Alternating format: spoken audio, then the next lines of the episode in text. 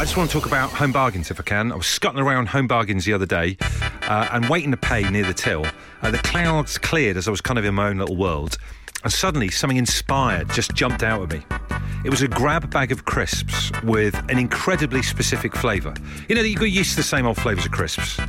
You know, your cheese and onions and salt and vinegar and all that kind of stuff. And yeah, they might mix up a couple of combos, but I mean, this is this was something different.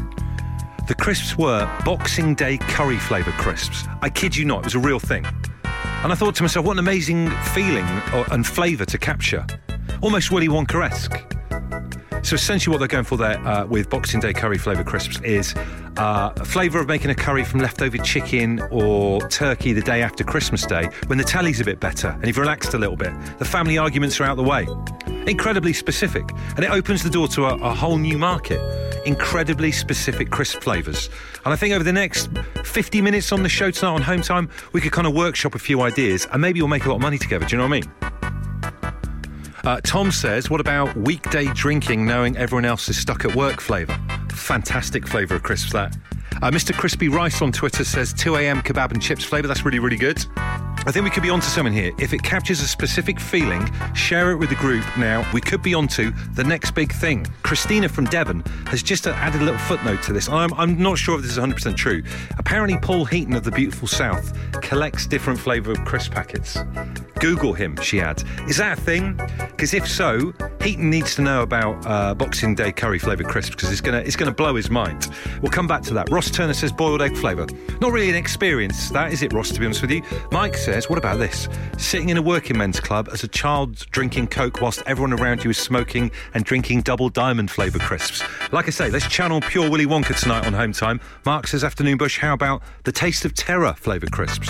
Your Amazon driver is four stops away and you need a proper sit down toilet. He says, few things are worse than modern day life. Thanks for that, Mark. Uh, Angel says, what about all you can eat buffet dinner whilst on holiday? That's interesting.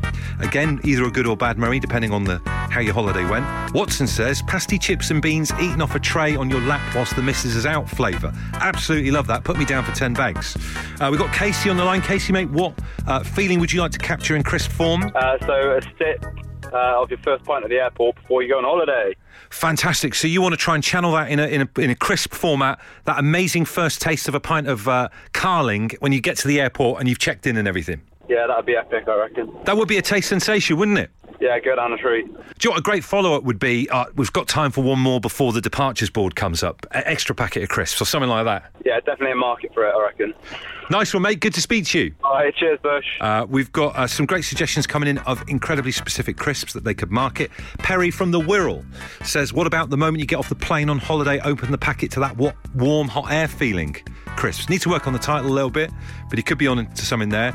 And someone who doesn't leave their name says, Hear me out on this, Bush. Turbo Shandy, free pool, 90s commercial trance, elderly whippet in the corner flavour crisps. I think he means old fashioned British pub. A uh, bit of clarification, been trying to work out whether it's uh, highbrow show this, home bargain or home bargains. Kirsty says, I've just pulled up at a retail park. It's home bargains. Thanks for that, Kirsty. Uh, so, your suggestions for these are coming in. We could make millions together here tonight on the show. Uh, John says, Drunken Billy Bear ham and cheese string sandwich at 3am flavour. Loving your work. Uh, Charlotte adds, uh, what about Richie Firth's microwave meal for one whilst the wife's away flavour crisp? That's unfair. I know Richie's on holiday this week, but I saw him on Instagram last night. He was eating old El Paso, so he's living the dream. Uh, we've got Igor on the line right now. He's got a very specific flavour he'd like to recreate. Tell us about it, Igor. My Uncle Jim used to make it. It contained lentils, pea, split peas. It had carrots, leeks, and an awful lot of pepper. Okay, and, and what was this, Igor? What was this? Some kind of broth? It was. It was just a New Year's Day broth. So, you, So if you if you were out first footing, then you would often get a, some of it if it had gone past midnight, or when you got up the next day before you went out to the pub, you got some more. uh, and did it have any medicinal qualities? This broth that your Uncle Jim used to make? Absolutely none. Are you suggesting then that we do a flavour of crisps called uh, My Uncle Jim's New Year's Day broth flavour? I would say never ever let that loose on the population of this country. Brilliant. So you're phoning, phoning to rule it, out- rule it out completely. Yeah, Fantastic. Igor, good to speak to you. Your Uncle Jim sound like one hell of a character. he was that. He was indeed. Yeah, well, just want to say a big thank you to everyone f- uh, for their help yesterday. Cheers for your help on that. Uh, coming up with stuff beginning with T from the 80s, uh, for my little podcast 80s that had grown up in the 80s, which is out now. Uh, so I've given a load of people a, a, little credit on that as well. So cheers for that. Because it, as you'll hear from listening to the podcast, the 80s does mean a lot to me because uh, I was when I was a kid, I had the best toys as far as I'm concerned, the 80s. And I'm always trying to get my kids into the stuff that I was into when I was a kid, thinking, look, it was so damn good for me. Surely it must be good for you as well. And there's a specific toy uh, that was kind of around at the end of the 80s, early 90s that captured my imagination. Uh, it's the Tamagotchi. Do you remember the Tamagotchi? Now, this might be a 90s thing, and maybe just outside of the remit of the 80s, but the point still remains. I loved them when I was a kid. I thought they were brilliant. And there was a big craze back in the day where, do you remember, uh, like kids had to hand their mobile, their Tamagotchis in to the teachers Oh, or people would be like paid sweets to look after them and keep them alive. If you don't know what a Tamagotchi is, it's like a little digital animal that lives in a keyring. Uh, it's, it's, it's a, relic of a more simple time. And it starts off as like a little egg, and you kind of nurture it. I think you've got to like look after it and clean up its poo and feed it and stuff. A bit like having a kid. Anyway, so it starts out as an egg and then it's in a keyring and it's great. I bought one for my eldest daughter, Erin, who's into like uh, Japanese stuff like Studio Ghibli and anime and all that kind of thing, thinking, oh, she's going to love this. And this is like a, a connecting bond thing because I remember them from when I was a kid. I can pass on this kind of baton. Not interested at all. Thought it was a ridiculous idea. Couldn't even understand why I even bought it. I was quite, literally quite broken by it, to be honest with you. So I thought rather than just like give it away, I'm on my own this week on home time. Richie's on his holiday. I was thinking, if you lot are up for it, uh, maybe we should uh, crack open the egg because at the moment on the screen is the egg bouncing around. I don't know what monster it is, but maybe we could adopt it as like the home time show pet or something. Name it and everything. Look after it together, like co-parenting. You can have it at weekends or something, every alternate weekend. But again, I'll only do that uh, if you guys are up for it. If you're not it, then it's absolutely fine. We'll move on. I'll never mention the Tamagotchi ever again. But I would like to prove to Erin that it is, uh, it is a legitimately good toy and I wasn't completely wasting my time. And not all the toys from when I was a kid are like George Formby type stuff, you know, uh, throwing balls down cobbled alleys in black and white, all right? We had technology too, thanks, Erin. Uh, so just initial thoughts are you up for the Tamagotchi thing? I'd say Home Time is the only radio station in the United Kingdom, nay, the world, that's asking you right now if you're up for co parenting a Tamagotchi together for the whole week. Uh, Sean says it'll be dead within a week. Thanks, Sean, mate. Uh, Rob says, years ago I lent mine to my nephew and he killed it. Again, a little bit negative. Emily says, I'm so into the Tamagotchi family. I can be the auntie that does extra slices of cake when the parents aren't looking. Loving that. And Darren's got the, he's got the spirit of it. He says, do it, Bush. Live radio Tamagotchi birth, please. Watch this space. We'll do it tomorrow. And we will look after it together. We will co-parent it together uh, to prove my eldest daughter, Erin, wrong. She's only 12, but she reckons it's rubbish. She doesn't know why I bought it for her. She, she will be proved wrong on tomorrow's show. That's the eldest. The youngest is called Thea, and she spent the morning, this is honestly true, with her mates at nursery, her two other little mates, uh, watching the roadworks around the corner from where we live, which is an amazing thing. Inspired idea from uh, Pauline, the childminder. Just left the door open, obviously stood there with them, but they were just there watching the diggers and stuff because they're retarmacking the road, and the kids absolutely loved it. They were enthralled. So I just thought I'd ask you this hour of the show uh, what is the most mundane thing you've managed to entertain children with? Or maybe when you were a kid, there was a thing that was like dead basic that you were well interested in. It saved your parents a load of money. Uh, Rich Wheatman is sending a brilliant photo. He says, fishing in a paddling pool. Kept my lad quiet for about half an hour. And Claire says, when my son was little, a world map used to keep him engrossed for hours. Uh, share some great parenting, cheap parenting advice with the group here and get in touch. Kate says, one summer when my daughter was little, she pulled up a chair on the driveway to watch the traffic pass, kept her quiet. Uh, this one here says Bush, our girl Freya, age three, uh, would play hours with spice jars and OXO cubes in the kitchen worktop. Do you know when we were kids, we used to eat a bit of OXO? I don't know whether that still uh, tastes any good or not. That could be an idea for later on in the week. Does OXO still taste good? Andy Grove says get them to pick a colour of car and they get a point for each one that drives past. Again, incredibly cheap childcare idea right there from Andy. And Sam in Plymouth says uh, Bush, we used to take our four small kids to Carpet Right for a fun, mo- fun morning of hide and seek and rolling over the big rolls of carpet. Uh, this one here says Bush, best mum game I ever invented.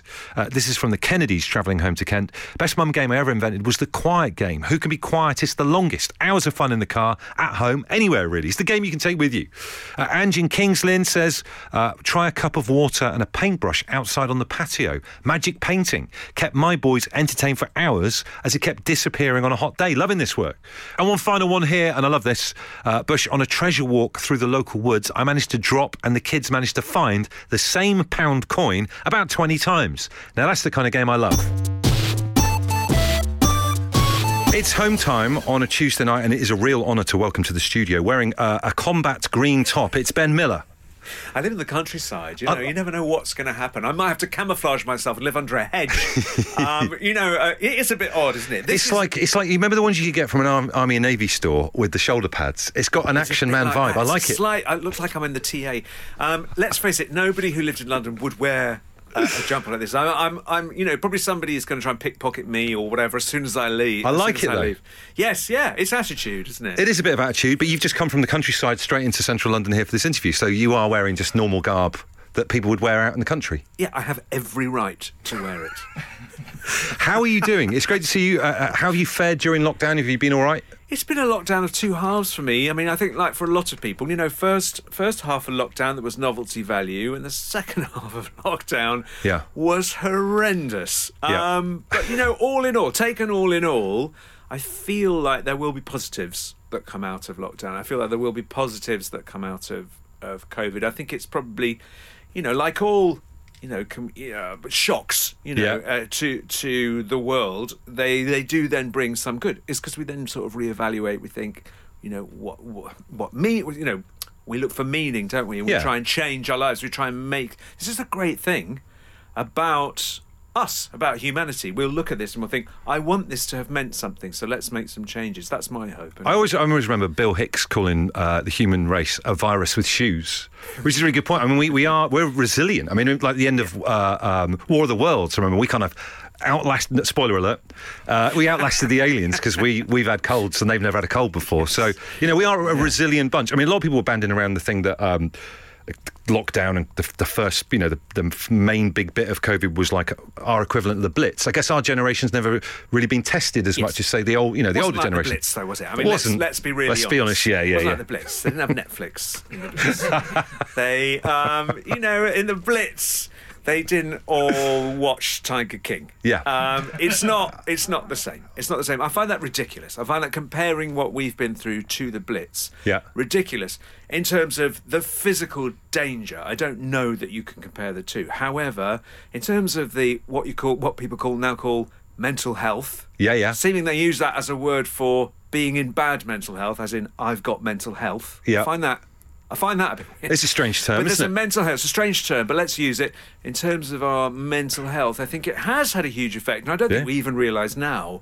Uh, because we sort, we've all got to sort of be in denial about the effects of it right now, and I think as we sort of emerge, you know, we uh, uh, things will right themselves, and we'll start to realise that yes, in terms of, um, you know, where people were mentally, Yeah. I think it has been, you know, it has been really, really difficult. A lot. Of, the first half of uh, lockdown was kind of people doing hobbies. Second half was, like you said, a bit more grim. Did you did you um, Yeah. did, pick up any hobbies, Ben, during first first half of lockdown, learned how to make sourdough bread. Second half of lockdown, ate sourdough bread.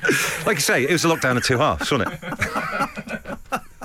uh, I love that. But there was a lot. There was a lot of hobbying going on, wasn't there? Do you know what I mean? There was It a lot was. of I enjoyed my hobbies. Yeah, I got. I've What got hobbies more- have you got? What are you I've into? got more into the garden. I've, I've actually, you know, I bought a gardening book. What you should be doing. Uh, every day in your garden, and now I know exactly what I should be doing every day in my garden. Yes, you know, and I did. In all seriousness, I did a lot of baking. I did a lot of, you know, I got, really got into uh, sourdough, which is Yeah. it's like trying to take up taekwondo. I Is that mean, the one you got to leave it in like a little pot for days and stuff as well? that really does no justice to the amount of work and effort that goes into making sourdough bread. You practically have to create another living entity, Yeah. feed it with your body and soul, and then pray Yeah. on regular occasions that it actually has the effect that you desire it to have. Well, I, I got bought a sourdough making class for my birthday a couple of years ago, and I couldn't believe the amount of work. I, I, I almost halfway through put my hand up and said, No, no, no. I can't be asked for this. This is ridiculous. This is ridiculous. This is ridiculous. absolutely ridiculous. And you only realise how ridiculous once you've made. They call it a starter. The thing That's in the what it is, bowl is a starter. And after a while, you start to realise that yeah, you're basically you're, you, you've joined a cult. You're worship, You're worshipping at the uh, you know you're worshipping at the altar of a god who is not entirely benevolent. Living in your kitchen in the Tupperware dish, Yes, yeah. talking to it and that.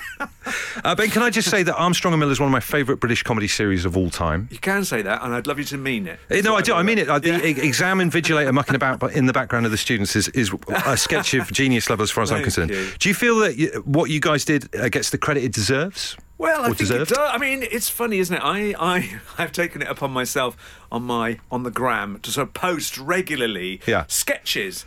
I think it's a sort of a little bit of a lost art. Being, was gonna having say. made a sketch show in the sort of 90s and 2000s, it's a bit like having worked in one of those gentlemen's menswear shops that you now have in the Burlington Arcade. I think sooner or later, you know, Little Britain and the League of Gentlemen and us, we're going to open up in there, and there'll just be a little shop. We'll go in and we'll just show you a sketch, and we'll prey upon your, you know, your innocence Yeah. and your awkwardness to try and get you to part with enormous amounts of cash. But is it, it's, it's, it is a little bit of a lost art. You don't see, I mean, I remember, again, maybe this is something that just happens for every generation where you, you go on about the music was better in your day and the comedy was better in your day. But I, I But it genuinely, was. it was. I felt spoiled well, for there choice. There was music, there isn't it? Exactly. So it's kind of strange, isn't it? It's, it's almost a bit of a lost art, the whole sketch show thing. Uh, comedy's really taken a left turn, has it? It's gone right on to. I mean, it has gone on to the social, hasn't it? People are now. There are some brilliant comedians out there, but they're all working, you know, on TikTok, aren't they? Or they're, Yeah. you know, they're they're, they're posting on Twitter, and it's taken a very very different form. Um, I did take a little bit of encouragement from Netflix. Have just just released a new sketch show, which I thought, oh, this is this is the first time in a long time I can think, oh. Oh, maybe Yeah. the tide, like Canute, I stand here on the shore. Maybe the tide is coming. um, yes, possibly, possibly, possibly. It could come back. I'd like to think everything's fashion, right? Including Do you think Armstrong and Miller would be like commissioned now in the in the in the kind of world we're in now? not hope. Isn't, Not isn't that a shame But though? then none of those sketch shows would be. Little Britain wouldn't be. The League of Gentlemen wouldn't be. None of them would be. There isn't. You know, it really does. Take, it was a huge amount of interest in, pretty much because of the Fast Show. Actually, the Fast Show was was really the in the vanguard of it all, and they were incredibly successful at just reinventing that whole. And that was that was an accident, wasn't it? They just did like a little a demo of complete of- accident. They did a demo of their sort of most popular Yeah. characters, and they thought, "Wait a minute, There's something we've got something minute, we have something here. yes, yeah, according to legend. Yeah, so I think I think sketches will come back, and I'm looking forward to whatever form they come back in. And you know, I'll be standing there, cap in hand, in the line, of course, ready and waiting. waiting, ready and waiting. You mentioned TikTok and and, and, it, and social media and so on. Then wasn't it nice yesterday? We just mentioned this as you as you came in. Wasn't it nice to have it like all down and off for a Let bit? Let me ask you, what was your first feeling? You know, what was the pr- talk me through your feeling, your thoughts and feelings when you realised that that uh, Facebook, WhatsApp, and Instagram had all gone down. It was. You know what? It was liberating. liberating. wasn't turned my phone off and put it I on felt. down- face I down on the couch. First of all, I thought I don't understand this. I just like my water had been cut off or something, or it's just like this can't be. This must be something wrong with my laptop, or there must be something wrong with my Wi-Fi. You know, and then and then it was like relief. I suddenly Yeah. felt this huge, this feeling of. Oh wow! Anything is is it back on yet? Is it back on? Might have to actually talk to each other. I mean, anything the, is possible, but I still can't get back online. No, the, but the amazing thing was is if you're if you're in a WhatsApp group with people, it, there's a real pressure on to be you know to be chipping in all the time, or people worry about you, make sure you're okay. Do you know what I mean? It's quite nice not to have that for a bit. it was nice to have that for a bit. Although immediately all my WhatsApp groups switched to text. Oh, right, yeah, to try and which, get you. Which I was, I was really, really grateful for. Do you know what I mean? Uh, Then I was like re- kind of relieved. I think, okay, the lifeline is. Could you do a detox though, Ben? Could you go away somewhere and I've just done it. Have you? I've done a detox. Yeah, I did. A, that was one of the things I did in the first lockdown. One of the ridiculous hobby projects I had. I Uh-huh. thought I'm going to wean myself off my phone. Yeah. And I did a course. It was called How to Divorce Your Phone. I think it was a book, self-help book. I Wow. got. And I went through a whole. how, how did that go? it was it was really intense. I mean, it was really really intense. Yeah. You know, I mean, I can't think of any other. I mean, I would say I'm probably addicted to coffee. I don't think that would be nearly as intense as it was giving up my phone. And here's the really interesting thing: made no difference in the long run whatsoever. I've just gone completely back. To using it exactly how I used it before the, digital. but during it, it was brilliant. But here's the thing: you become one of those slightly annoying people who gets a little bit evangelical. Oh, loo- looking at your phone, are you? Every five I mean, minutes. I put my phone away. I haven't got my phone here, but you're looking at A phone vegan. but I mean, I, I tried that as well. I, I bought one of those like an old like retro phone which didn't have any like WhatsApp on it. Oh, Also, that's clever. And it's all right, but the problem is, I had to get, I had to then phone other friends for updates on what was going on in groups because It just got exhausted. I just went back to my old phone in the end. Let's talk about your brilliant new book, though, Ben. This is a beautiful thing. Uh, How I Became a Dog Called Midnight. Just tell us a little kind of brief synopsis of the story. And what age is this aimed at overall? at ages seven and up. So I've been writing. Uh, I've been writing a, a book for each of my kids. This is my fourth book. I've got three kids. So essentially, I ran out of children. so I decided to. I decided to write a story about our dog. So then I, you know, and I was thinking, what kind of story can I do? And then I remembered when I was a kid, I just loved to imagine that I was animals and to pretend I was animals. There was a particular cartoon on Saturday mornings, I think it was on ITV, called The Arabian Knights, and they had a character who would say, size of a mouse. Yeah. And would turn into a mouse. It was Yeah, yeah. amazing. Depending on what the, you know, the situation demanded. He wouldn't turn into a mouse if what he needed was size of an elephant. He would turn into an elephant. Yeah. Or a tiger. I think it was pretty much always a mouse, an elephant, or a tiger. 'cause It's they three main ones, yeah. Most, yeah, they covered most bases. And I thought, wouldn't it be great to write a story about a boy who swaps bodies with a dog? So it's a body swap. Um, yeah, it's a magical body swap story about this boy called George who swaps body with this dog, very like my dog, called Midnight. Yeah. And then the two of them uncover a crime, and together with their friend Coco, they have to solve the crime. But of course, George is a dog. So he uses his dog powers Dog to power. save the day. Do you know what I love about it? It really reminded me of um, uh, one of the first grown one of the first grown up books I ever read was Stephen King. I think it was Stephen King, or maybe it was James Herbert, called Fluke.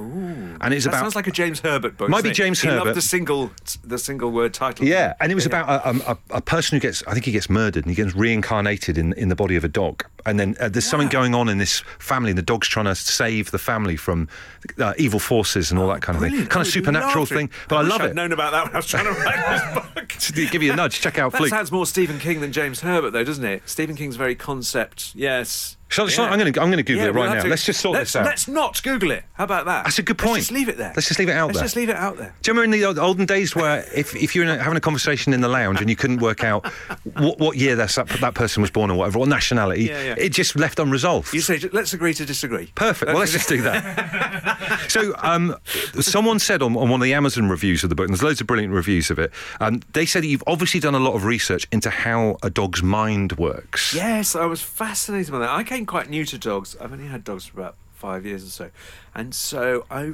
I kind of wanted to learn. Uh, one of the reasons for writing the book, I wanted to learn learn about dogs. I read a lot about dog um, dog psychology, but Yeah. also dog physiology, dog ana- you know dog anatomy.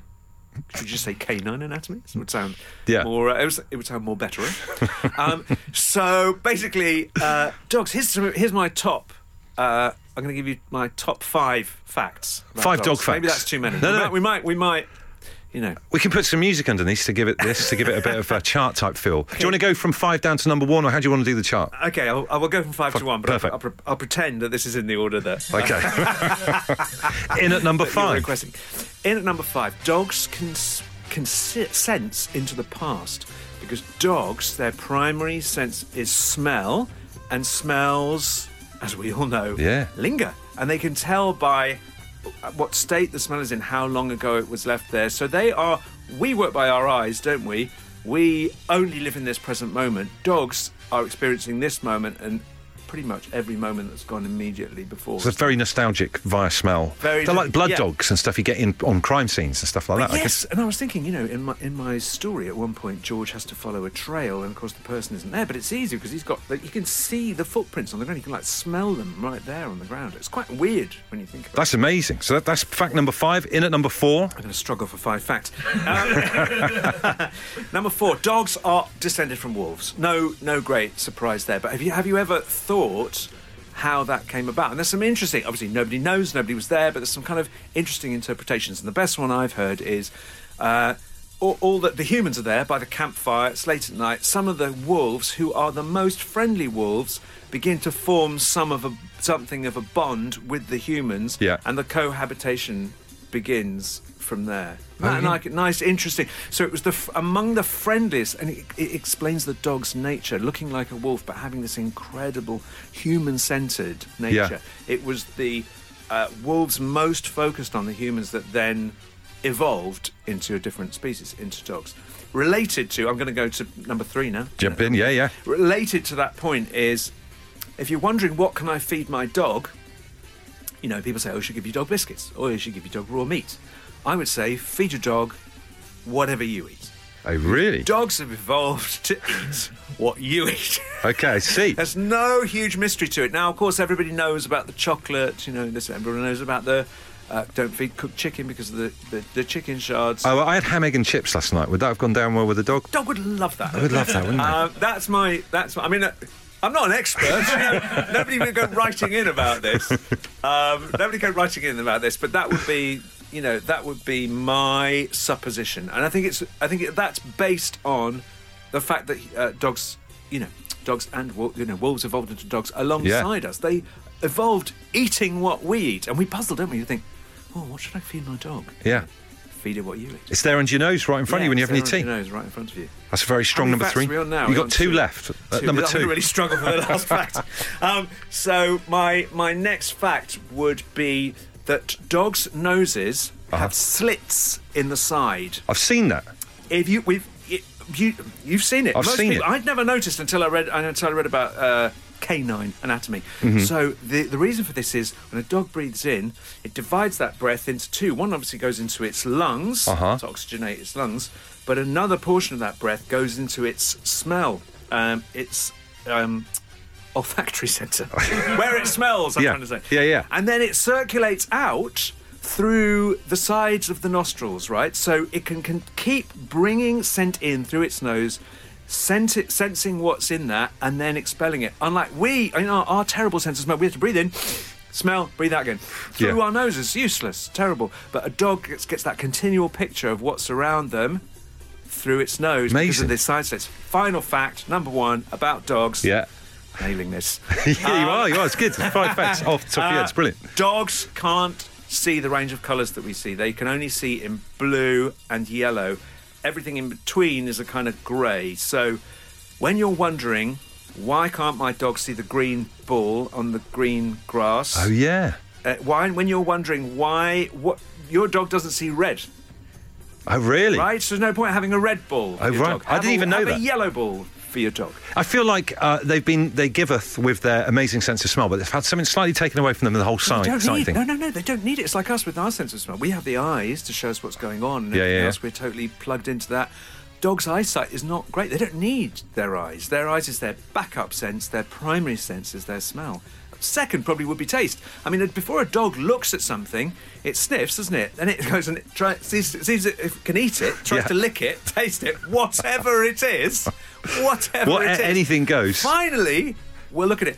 One last fact, really interesting fact. Because Bonus the fact. shape of a dog's eye. A dog doesn't have our vision. It just thrives on colour and still. We love a still life, don't we? Little bowl, you know, Dutchman painting a little bowl of fruit, Yeah, yeah, yeah. possibly decaying, bot- blue bottle hovering.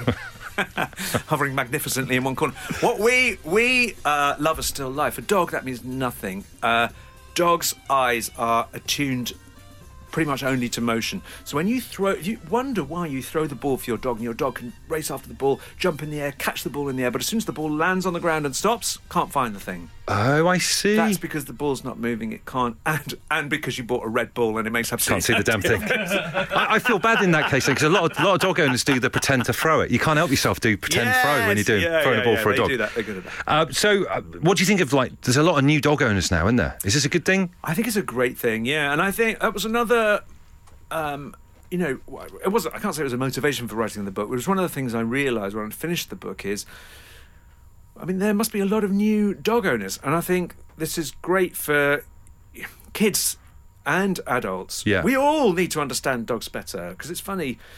Dogs put all their attention on us. They watch us so carefully and so closely. We're the centres of their world. And our dogs are obviously, you know, we love our dogs, but we're not as good at understanding their body language and what's going on with them as they are with us. Yeah.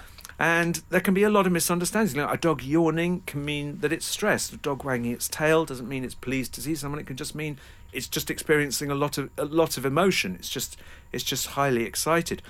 We need to understand dogs better. You know, we need to understand their behaviour better. I think. Fantastic. Well, it's a good way for, for kids and their parents then to kind of learn a little bit more about their dogs through the story as well. One final question: What what is so important to get kids away from tablets and reading? How crucial is reading for kids and It getting them reading again? is the most important thing you can do for your kids. I think is to read for them. My tip would be, um, you know, pick a book y- your child really, really enjoys, uh, and it might take a bit of searching to find something that Fluke, they for really example. would connect with. Fluke. yeah, yeah, yeah. Dive straight in. Yeah, yeah, exactly, Yeah.